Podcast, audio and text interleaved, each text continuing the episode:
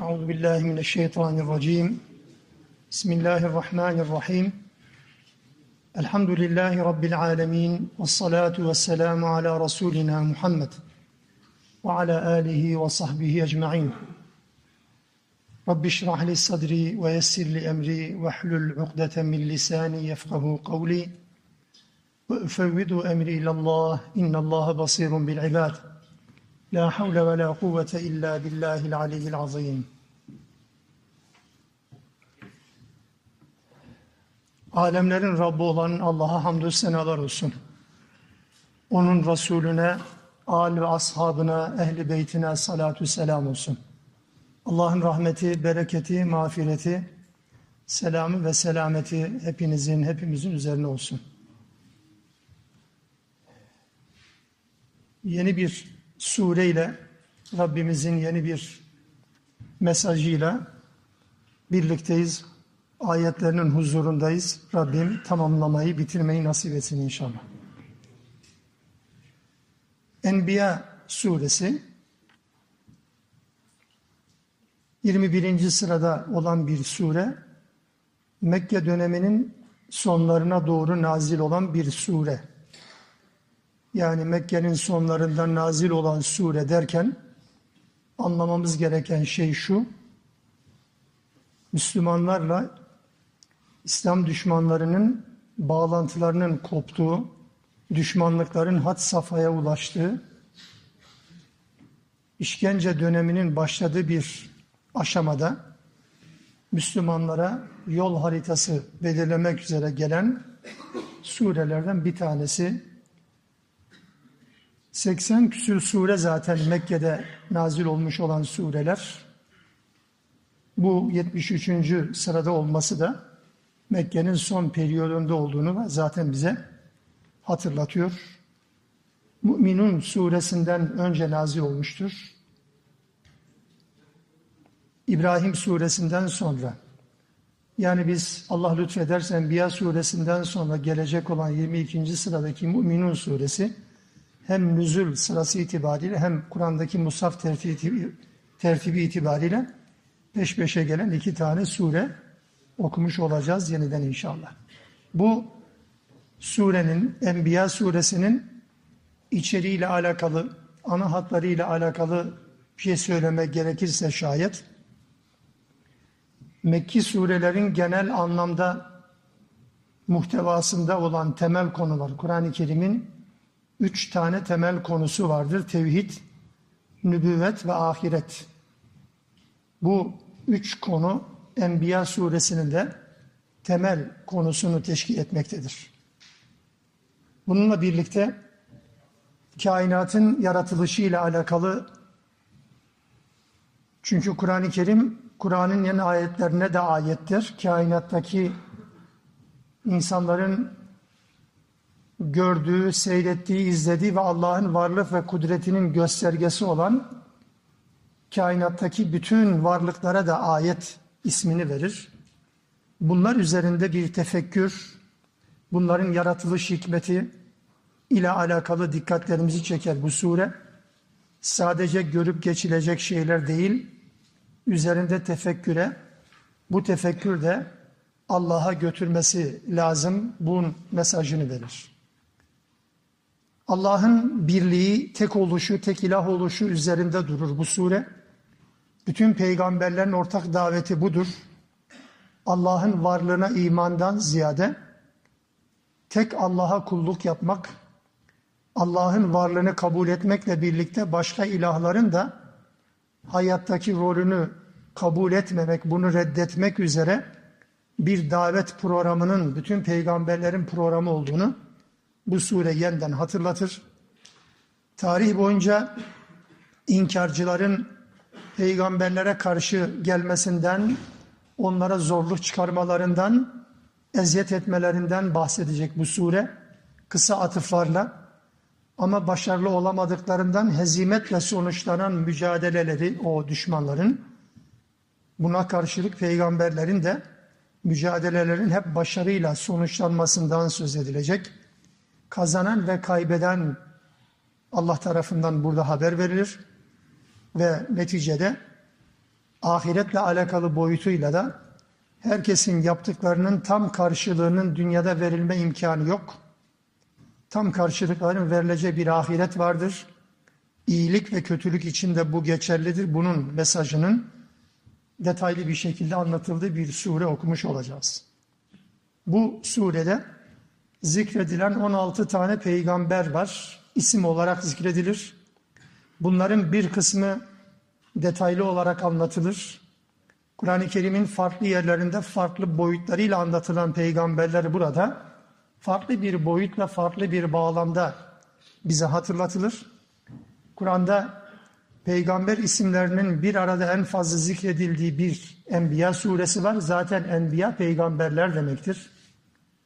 Peygamberlerin isminin daha çok zikredildiği bir sure olması hasebiyle belki bu ismi almıştır.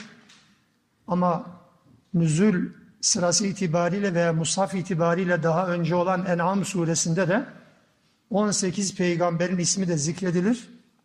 Ama muhtemelen ki bu Enbiya suresi peygamberlerin bu isimlerinin farklı boyutlarıyla, detaylarıyla zikredilmiş olmasından dolayı Enbiya ismini almıştır da En'am suresi En'am ismini almıştır. En'am daha çok hayvanlar, davarlar anlamına gelir.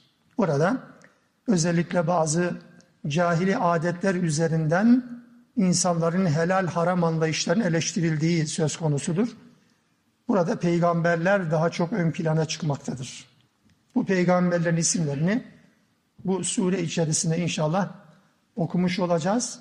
Peygamberlerin zikredilmesinin ötesinde bir de Allah Teala'nın özel anlam atfettiği ve özel anlam atfetmemizi istediği Meryem, Betul, iffetli bir kadın olarak ondan da kısa bir atıfla söz eder. Rabbimiz önümüze rehberlik yapacak, peşinden gidilecek, izinden gidilecek, örnek alınacak insanların kimler olduğunu bu listeyle önümüze koymuş olacak. Bu sureyi bu şekilde inşallah okumuş olacağız. Bismillahirrahmanirrahim. İktarabe linnâsi hisabuhum.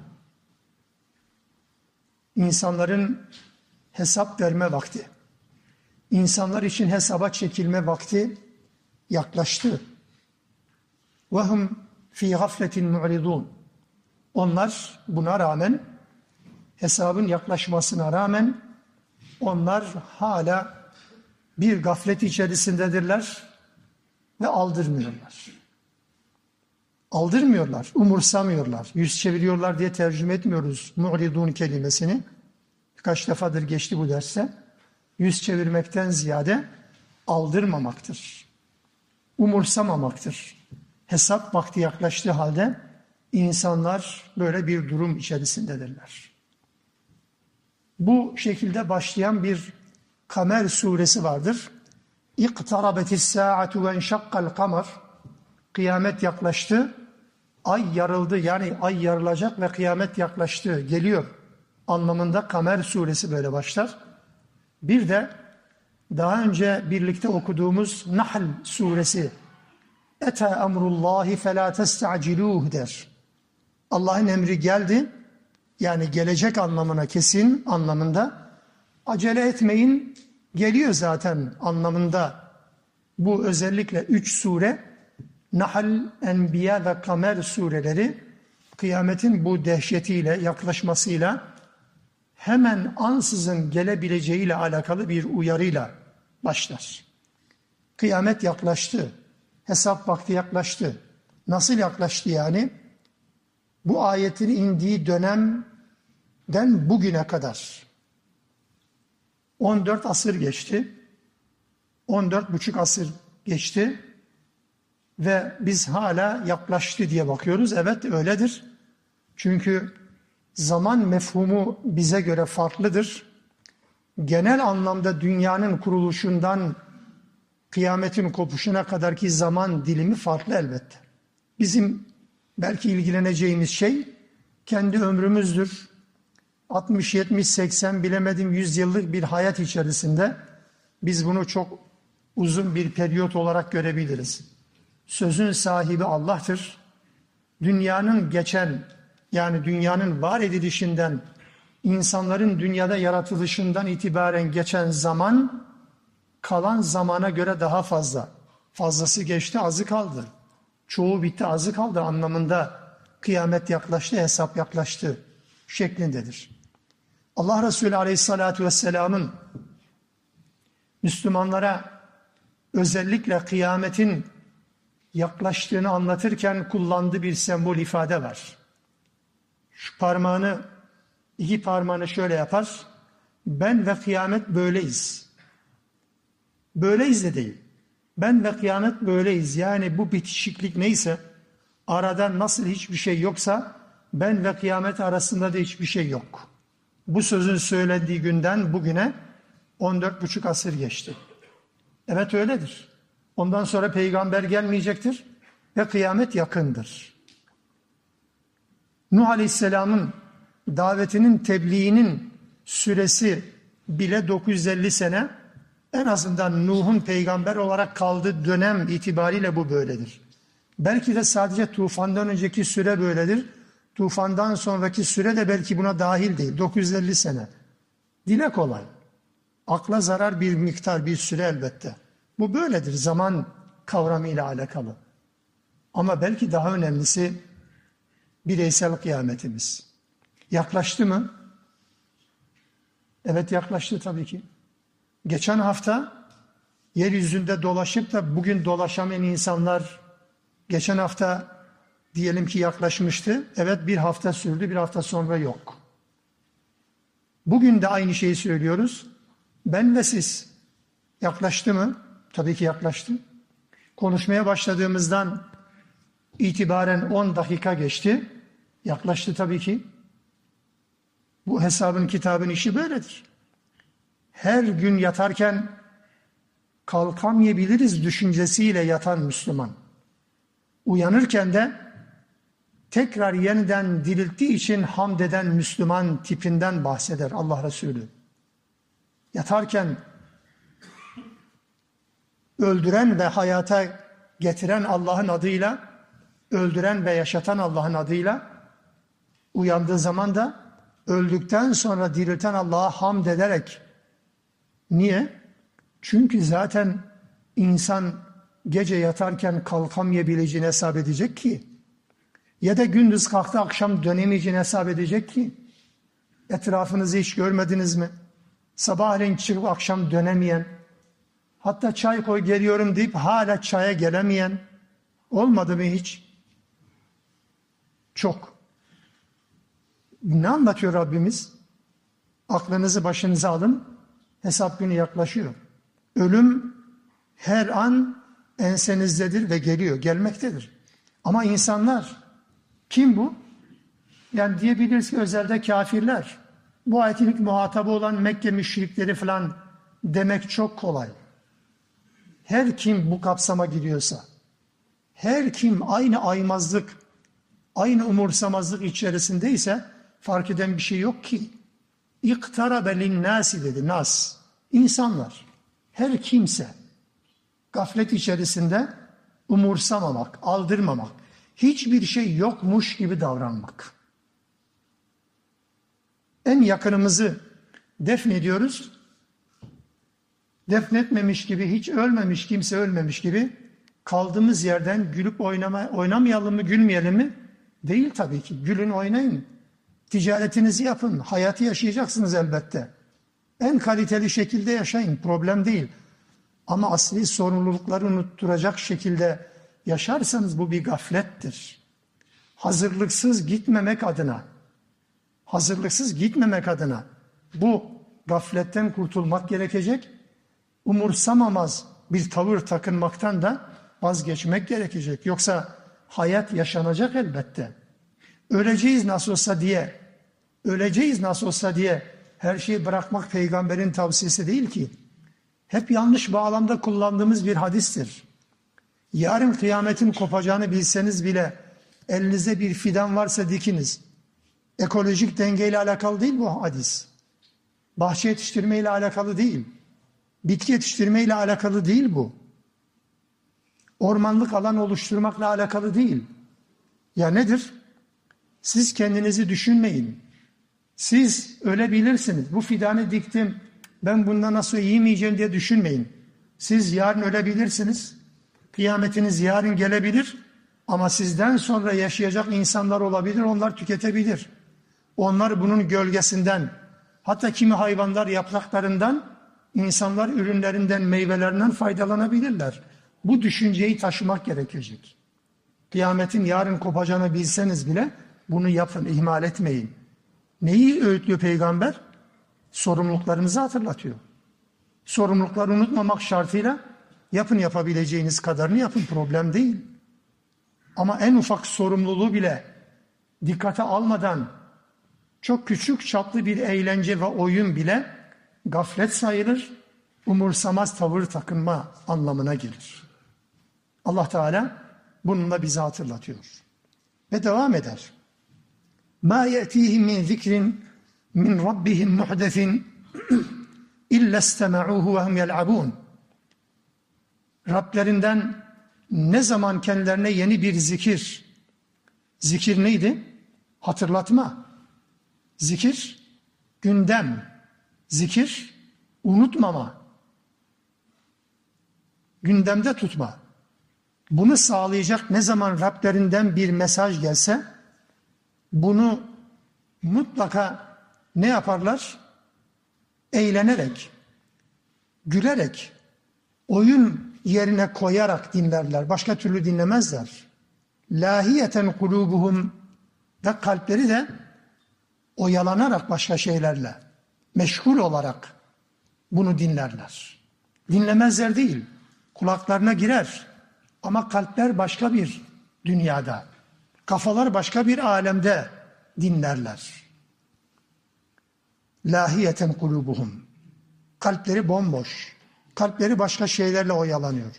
Ve esarrun necvellezine zalemu ve zalimler bir araya gelirler gizli toplantılar halinde gizli bir şekilde şunu söylerler. Hel hâzâ illa beşerun mislukum. Bu sizden, sizin gibi beşer olmaktan başka bir şey değil. Bu da aynen sizin gibi. Bu uyarları yapan aynen bizim sizin gibi bizden farkı ne?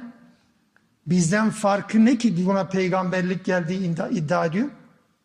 Olacak şey değil. Efete'tûne sihra ve entüm tubsirun. Göz göre göre siz büyüye mi gidiyorsunuz? Büyüye mi kapılıyorsunuz? Kendi aralarında bunu gizli gizli konuşuyorlar. Ayete dikkat edin lütfen. Rablerinden ne zaman bir uyarı gelse bunu sadece oyun ve eğlence yerine korlar. Ve kalpleri başka şeylerle meşgul olur. İnkar etmekten söz etmiyor. İnkar değil bu. Kalpleri bambaşka şeylerle meşgul olmak. Ne anlama gelir? O mu'ridun kelimesinin bir anlamıdır bu. Yani kalpleri başka şeylerle meşgul. Aldırmıyorlar. İşin ciddiyetinin farkında değiller. Allah mı söylemiş? Başkaları mı söylemiş? Değişmiyor bunlar için. Allah'ın sözü mü? Yoksa herhangi bir amirinin, herhangi bir siyasi liderin, herhangi bir figürün sözü mü? Arasında bir fark gözetilmiyor. Hatta dilim varmıyor ama söyleyeceğim. Siyasi figürlerin sözleri bazen Allah'ın sözlerinden daha ağır basıyor mu? Elbette. Daha çok gündem oluşturuyor mu? İnsanlara daha çok korku, daha çok müjde, daha çok sevinç, daha çok endişe veya sağlıyor mu? Allah'ın ayetlerinin etkisini onlar kadar olmuyor. Mukayese belki yanlış olacak diyeceksiniz doğrudur. Ama anlayalım diye bunu söylemek zorundayım. Allah'ın indirdiği ayetlere karşı insanların böyle bir tavrı var. Lütfen şunu söylemeyin bana. Yani bu da kafirlerle alakalı. Kur'an'da Kur'an'da kafirlerin vasfı ile ilgili özellikleriyle alakalı anlatılan hususlar, onların durumu şudur denilen ayetleri okuduğumuz zaman bunlar kafirlerin durumudur deyip geçecek miyiz? Yoksa şöyle bir endişeye mi kapılacağız? Eyvah bizim durumda bunlara benziyor mu ne? Hangisini yapacağız? Bu bizimle alakalı değil. Çok güzel. Bizi ilgilendiren ayet kalmıyor zaten. Üçte biri kıssalar önceki peygamberlerin. Mekkelerin, müşriklerin, münafıkların, Yahudilerin, Hristiyanların kendilerinin ilgilendiği ayetleri bir kenara koyduk. Topu topu bize bir fasikül bir şey kalmaz. Bir cüz kalmaz Kur'an'dan. Bunu mu söyleyeceğiz yani? Allah Teala bunu ne söylüyor? Daha kötü işte ya. Kafirlere ait bir özelliğin Müslümanlar tarafından da hayata yansıtılması kadar kötü bir şey olabilir mi? Allah kafirin özelliği diyor. Aynı özellik Müslümanın üzerinde daha çok yansıyor. Kur'an'a karşı duyarsızlık. Nedir nedeni? Üçüncü bir neden bilmiyorum. İki nedeni vardır. Birisi inkardır. Kur'an'a karşı umursamaz tavrın iki nedeninden birisi ya inkardır, diğeri de ihtiyaç duymamaktır. İnkar değil, ihtiyaç duymamaktır ikincisi. İnkar bellidir. Peki ihtiyaç duymamak? Bizim hali pürmelalimiz. Evet ihtiyaç duyulan şey öğrenilir. İhtiyaç duyulan şey öğrenilmez mi? Bazen bir hırdavat dükkanına giriyorsunuz. Yani bu örneği verdim. Aramızda bu işte meşgul olanlar olabilir. Sataşma değil yanlış anlaşılmasın. Bir hırdavat dükkanına giriyorsunuz. Üç numara çivi, beş numara civata, dört numara somun neyse işte. İstiyorsunuz. Kaç tane ürün var diye soruyorsunuz. On binlerce ürün var. Tak o numarayı oradan alabiliyor. Çok fazla aramadan. Nasıl oluyor bu? E bu işe emek verdiğiniz zaman olur. Bu işe emek verdiğiniz zaman olur. Ya da şöyle söyleyeyim. Şu anda öğrendiğimiz bilgiler hangi konumda olursak olalım, hangi meslek erbabı olursak olalım, öğrendiğimiz bilgiler gerçekten çok kolay elde ettiğimiz bilgiler mi? Üç sene, beş sene, altı sene emek verdiniz, bir konuda uzman oldunuz. Evet 5-6 senede bir konunun uzmanı oldunuz. Mühendis oldunuz, doktor oldunuz, eğitimci oldunuz, bilmem ne oldunuz. Evet oldunuz. Niye ihtiyaç var çünkü? Kur'an hangi ihtiyacınızı giderecek? Size söylemiyorum. Siz dediğim zaman siz anlamayın lütfen yanlış anlaşılmasın. Sizin şahsınıza topluma söylüyorum bunu. Hangi ihtiyacınızı gideriyor Kur'an? Hiç. Olmasa ne olur? Hiçbir şey olmaz. Hiçbir eksiklik yok. Neyi hissedildi? Çok mu ağır eleştiriler? Sadece bir eksiklik hissedilirse o da mezarlıkta insanlar öldükten sonra defnederken ne okuyacağımızı bilmeyiz. Kur'an yoksa bu eksiklik olur. Başka hiçbir eksiklik yok. Bu toplumda kaç kişi kalan mirası Allah'ın kitabına göre taksim edelim diye kaç kişi Allah'ın kitabına başvurabiliyor? Soruyorum etrafıma. Hani bana soru olarak gelmeyebilir. Ama soruyorum hoca arkadaşlara yani bu konuyla alakalı hiç soru geliyor mu? Hiç soru gelmiyor. İki ihtimal var. Bu toplum miras hukukunu çok mükemmel öğrenmiş, hocalara sormayacak kadar işi biliyor. İki, ihtiyaç hissetmiyor. Tercihsizin A şıkkı mı B şıkkı mı bilmem. Ama durum bu. Kaç kişi boşanmalarını Allah'ın hukukuna göre Bakara'ya, Nisa'ya, talaka göre yapıyor, talak suresine göre? Kaç kişi soruyor?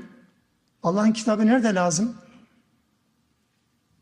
O anlamda Allah'ın kitabını dinliyor, evet, inkar etmiyor ama umursamıyor önemsediğimiz, üzerinden para kazandığımız, üzerinden köşe döndüğümüz işimiz kadar, mesleğimiz kadar, hedefimiz kadar, kariyerimiz, ünvarımız kadar Allah'ın kitabına değer vermemek, Kur'an'ı ciddiye almamak demektir.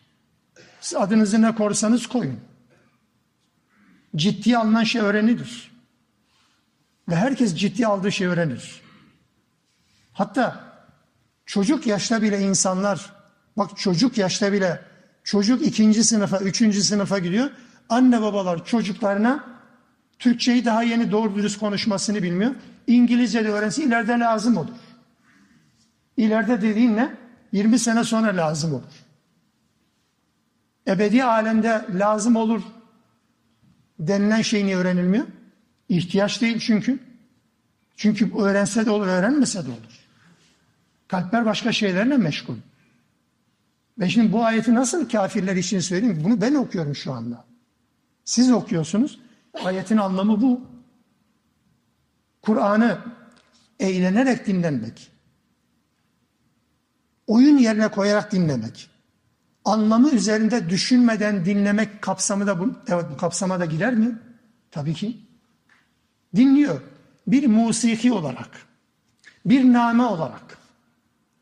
Niye öyle indirgedim ki bunu? Niye Kur'an'ı bir musiki, bir nameye indirgedim? E öyle. İlk muhataplar cennet ayetleri okunduğu zaman tebessüm ederler, gülerlerdi. En zor zamanlarında azap ve tehdit ayetlerini okudukları zaman tir tir titrerlerdi. Yanık sesle okuyan yoktu ama. Ama bugün yanık sesle okunduğu zaman cennet ayetleri okunuyor, bizimki ağlıyor. Cehennem ayetleri okunuyor, bizimki tebessüm ediyor. Niye? E çünkü fark etmiyor ki musiki önemli, ses önemlidir. Kur'an'ın okunmasının güzel olması ayrı bir şey, onu tartışmıyorum.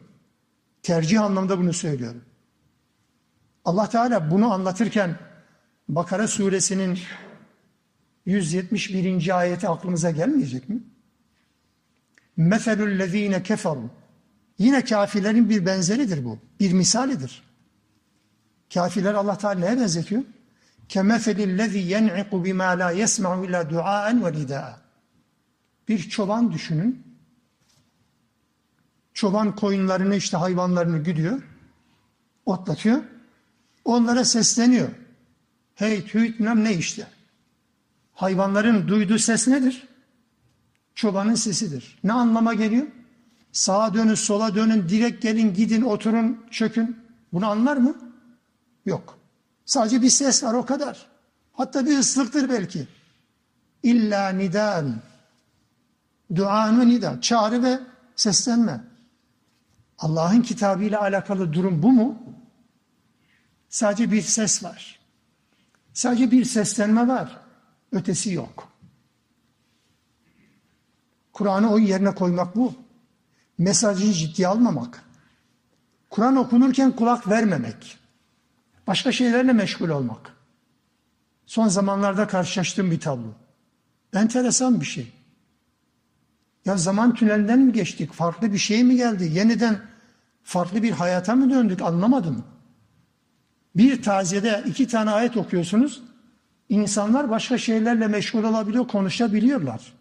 Ya taziye ortamında, düğün ortamından bahsetmiyorum. Hadi onu geçtik o zaten şirazesi kaymış. İnsanların alıcılarının, duyularının, duygularının açık ve zirvede olduğu bir ortam. Ayet okuyorsunuz, insan orada lagaluga yapabiliyor. Her cumada, hutbede Müslümanlara söyleniyor. Ve izâ kuriyel Kur'an festemi'u leh ve ansitû leallekum turhamun. Bakara 171'in ayetinin aynısı değil mi?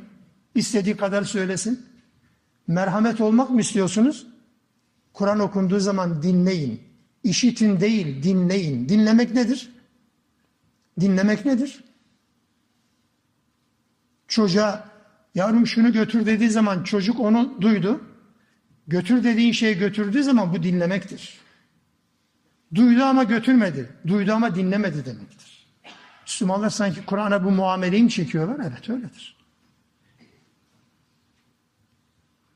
Mekke müşriklerinin, dünün müşriklerinin indirilen ayetlere, yeni mesajlara karşı tavrını Rabbimiz böyle hatırlatır.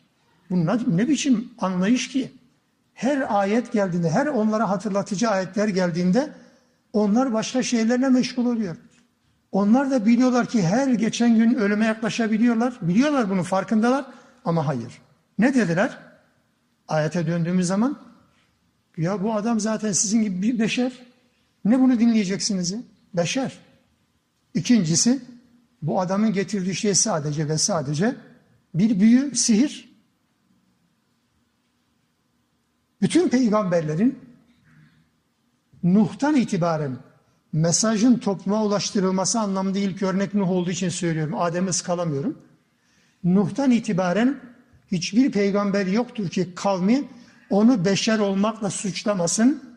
Beşer olduğundan dolayı inkar etmiş olmasın. Bütün peygamberlerin karşılaştığı şey budur. Beşer. Ne diyorlar? Levla unzile aleyhi melekun ona bir melek indirilseydi Allah da ne En'am suresinde 8. 9. ayetlerde eğer biz onlara melek indirseydik işleri biterdi. Göz açtırmazdık. Meleğin indirilmesi demek defterlerin dürülmesi demektir. Bunu ya bunu yapardık göz açtırılmazdı. Kaldı ki melek indirseydik meleği de yine insan suretinde getirecektik. 40 yıl aralarında yaşamış Muhammed Aleyhisselam'ı kabullenmeyenler insan suretine gelen meleği nasıl kabul edecekler? E melek geldiği zaman da bu melek bize benzemiyor diyecekler. O melek biz insan diyecekler. Bu anlayış ilk günden itibaren var, kıyamete kadar da devam edecektir.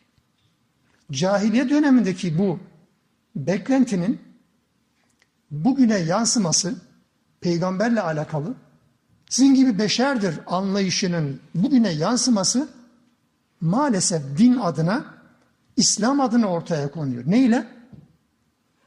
Peygamberin olağanüstü vasıflarla nitelenerek ona bir rol biçilmesi.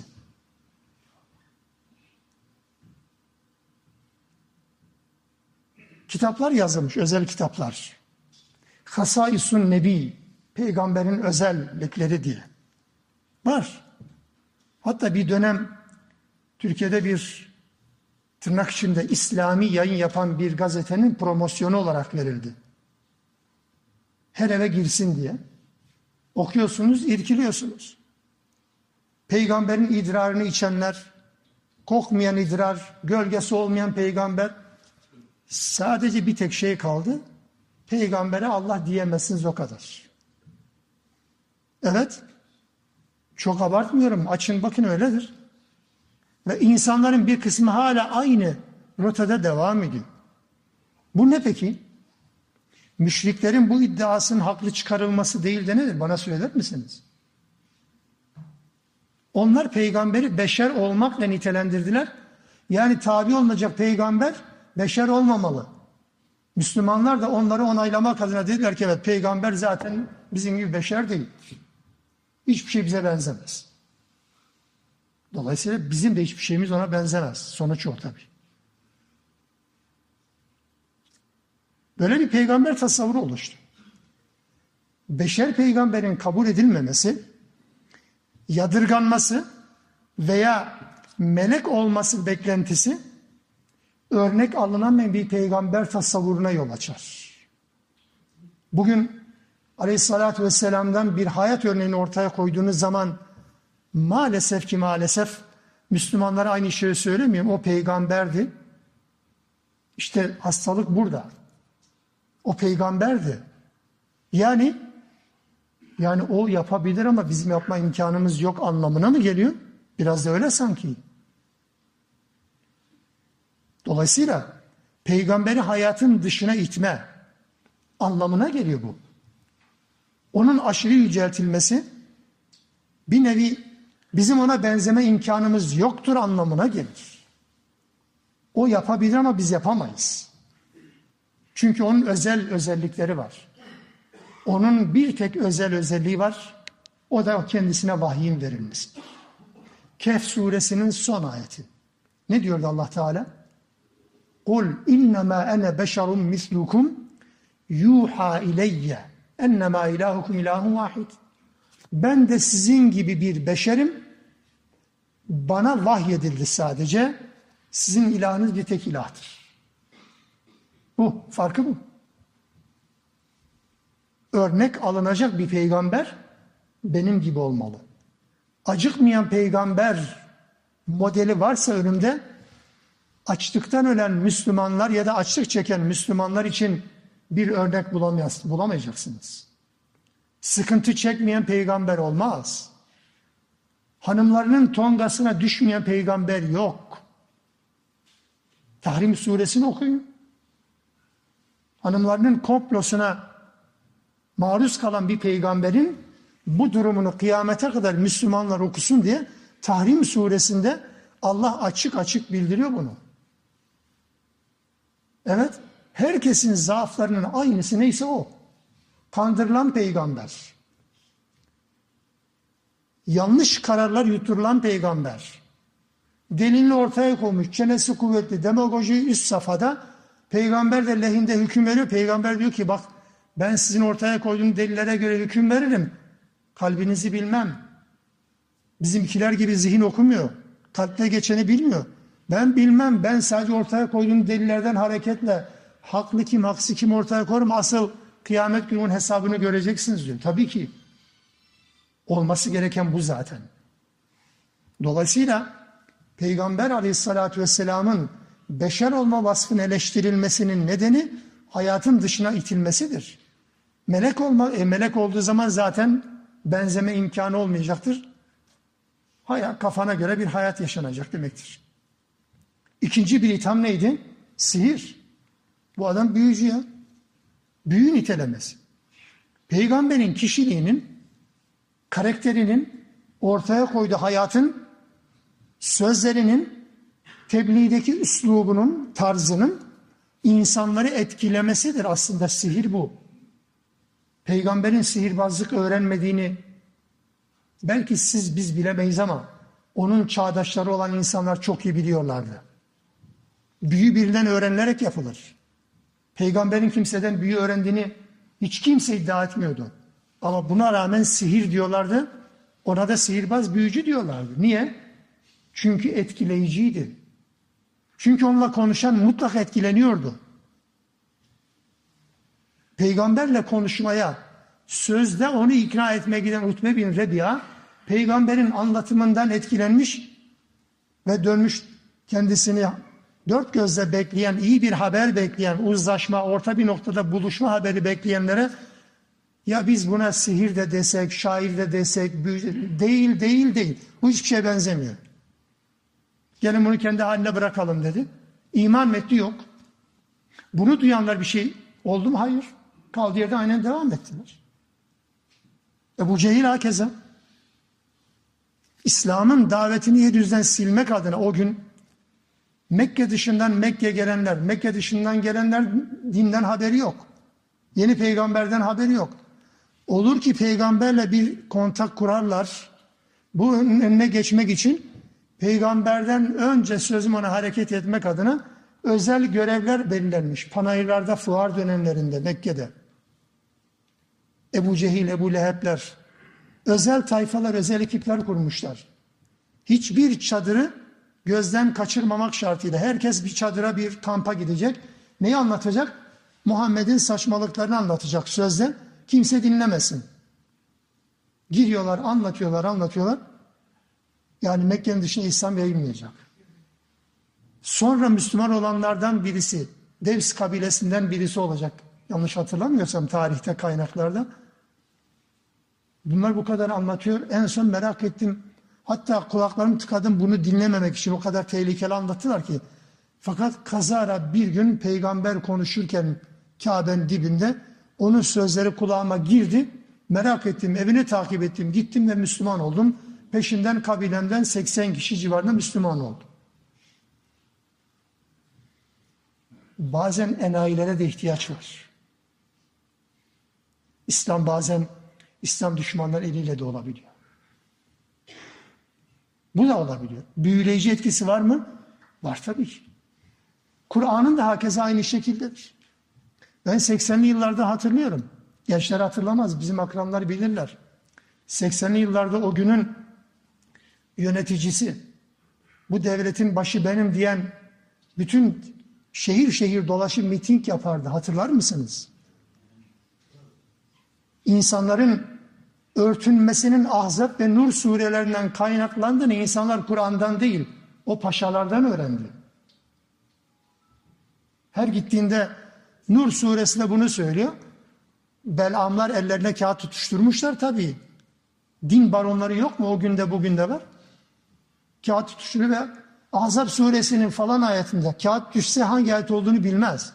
Azap suresinin falan ayeti, Nur suresi falan ayetinde öyle bir örtü ayeti var. O dönemin işte çağdaş bilmem saç yemeğe dökülmesin. Ya kendi kendi anti propaganda yapıyor. Müslümanlar bunu anladılar. Olabiliyor mu? Olabilir. Dinin böyle bir özelliği var. Bu yönüyle büyüleyici bir etkisi var. Peygambere sihirbaz, onun anlattıklarına büyü denmesinin etkisi bu olabilir. Dinlemek etkileyici olabilir düşüncesiyle baştan mesela buna dair tedbir almışlar mı? Almışlar. Fussilet 26. ayette gibi.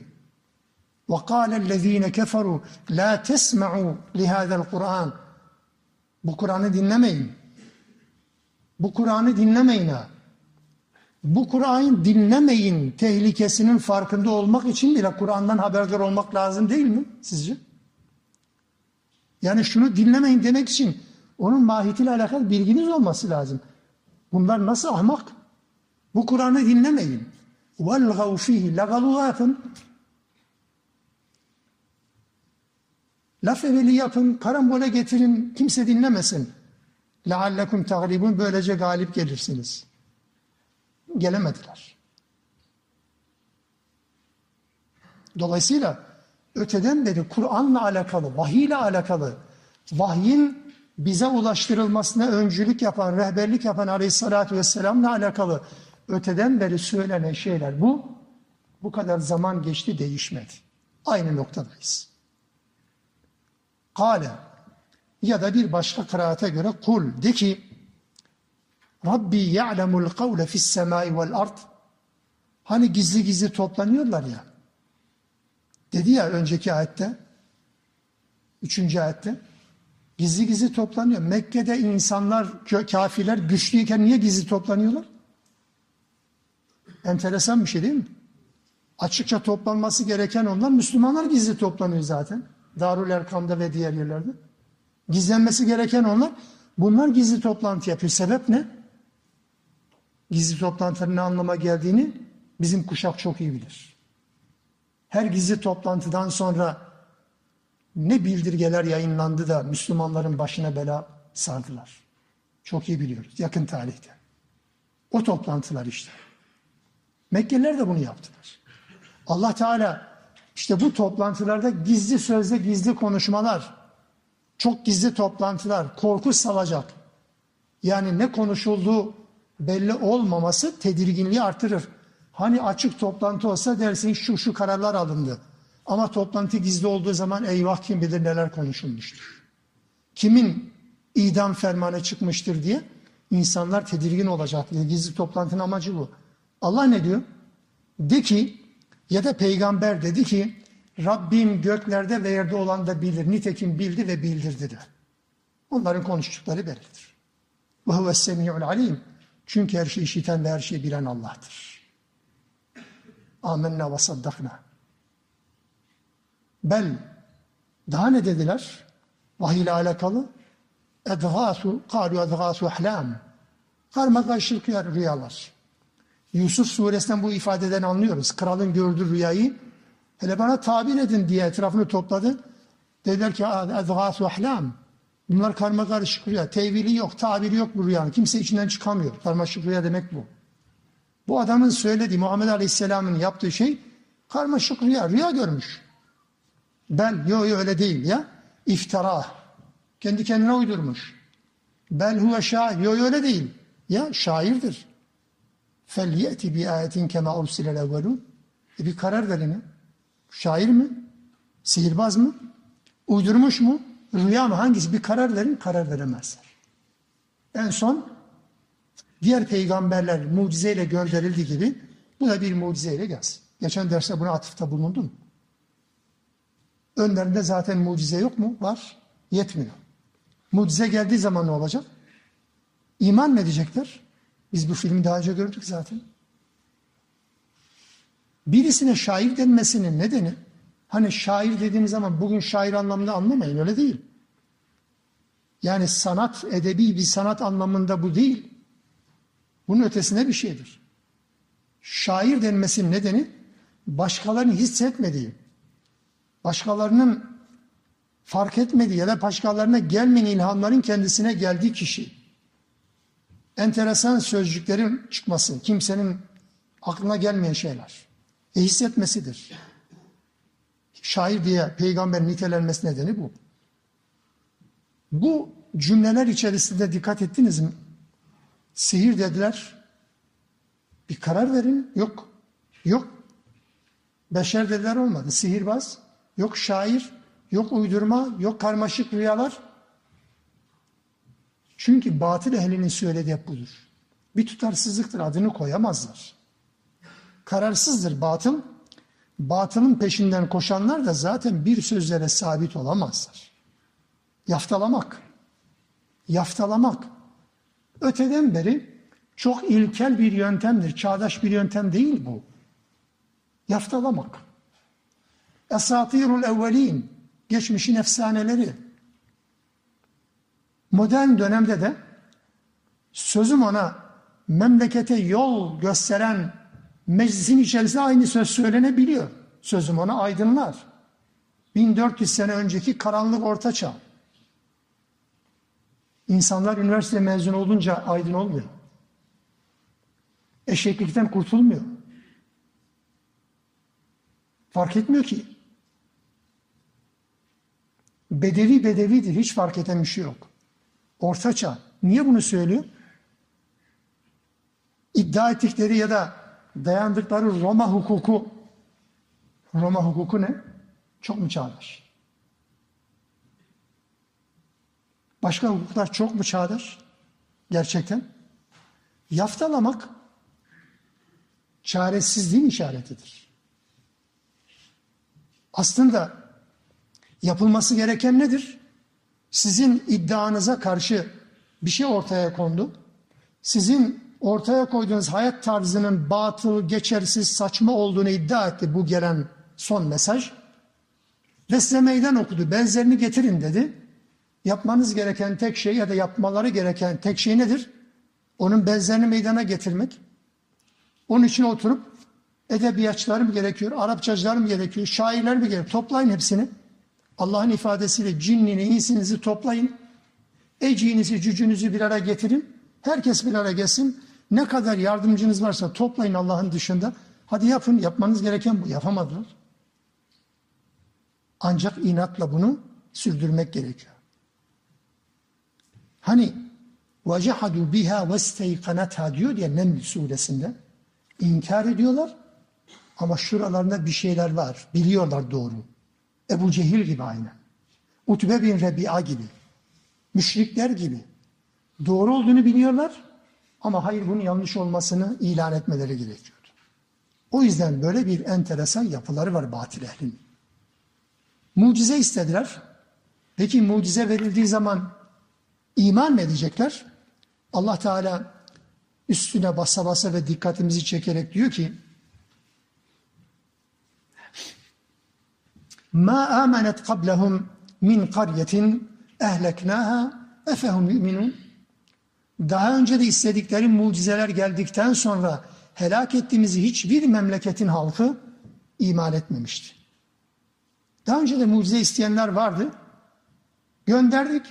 Kim? Erken dönem, ilk dönemlerde Salih Aleyhisselam'a evet ilk mucize isteyen kavim Semud'tu. Allah Teala mucize bir deve verdi.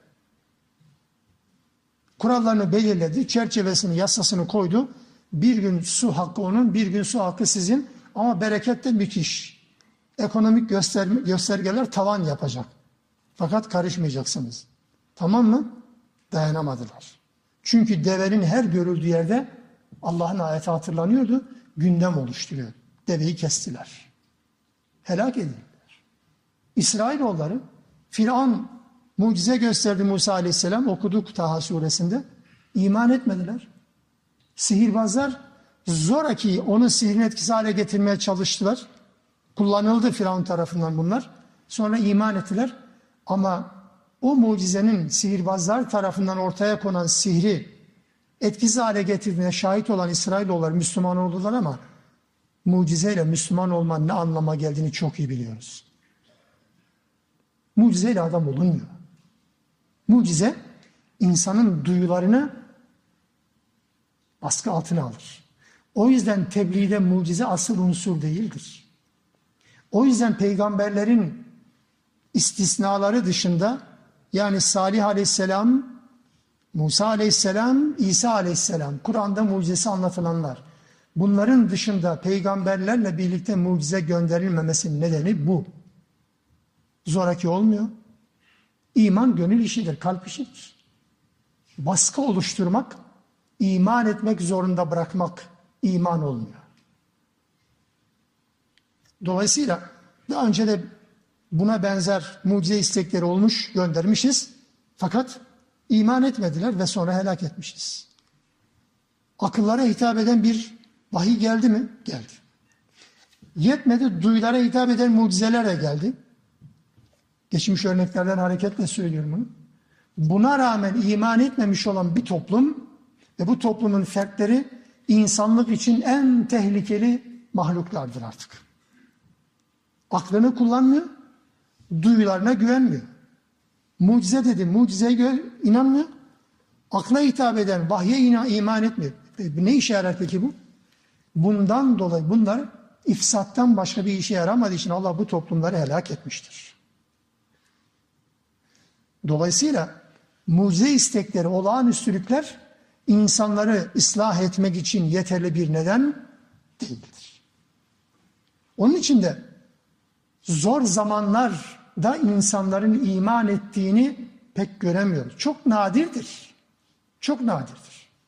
Sadece zor zamanlarda sıkıştıkları zaman akılları başlarına gelir gibi yaparlar. Bir bolluk, bir rahatlık dönemi geldiği zaman kimse oralı değil.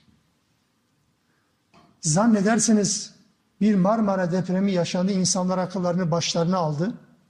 İnsanların hala belki binlercesi kayıp cenazeleri yok. Yuttu, yer yuttu.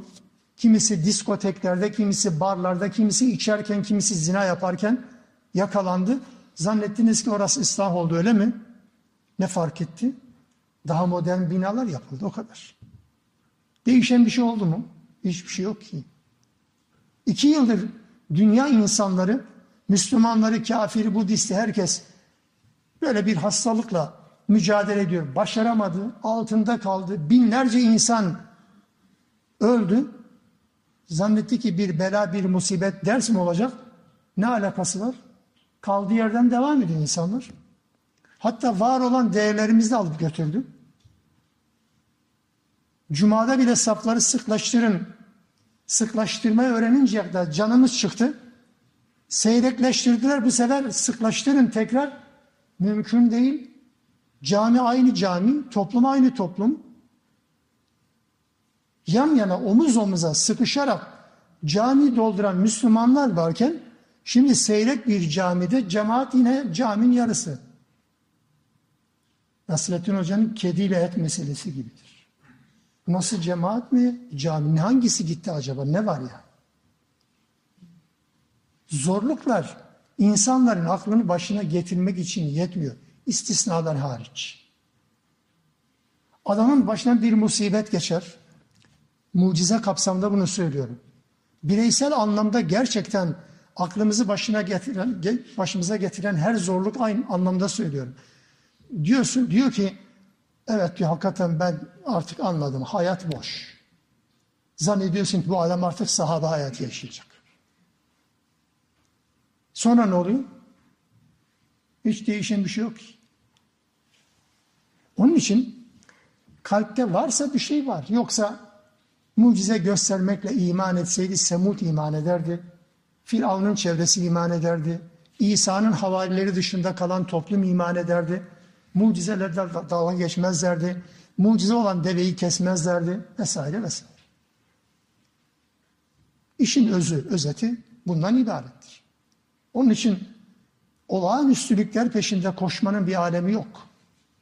Mesaj olağanüstü olsun, mesajı getiren olağanüstü olsun, beşer üstü olsun, bizim gibi olmasın gibi çıkarımlar ya da sonuçlar elbette geçersizdir Allah'ın dininde.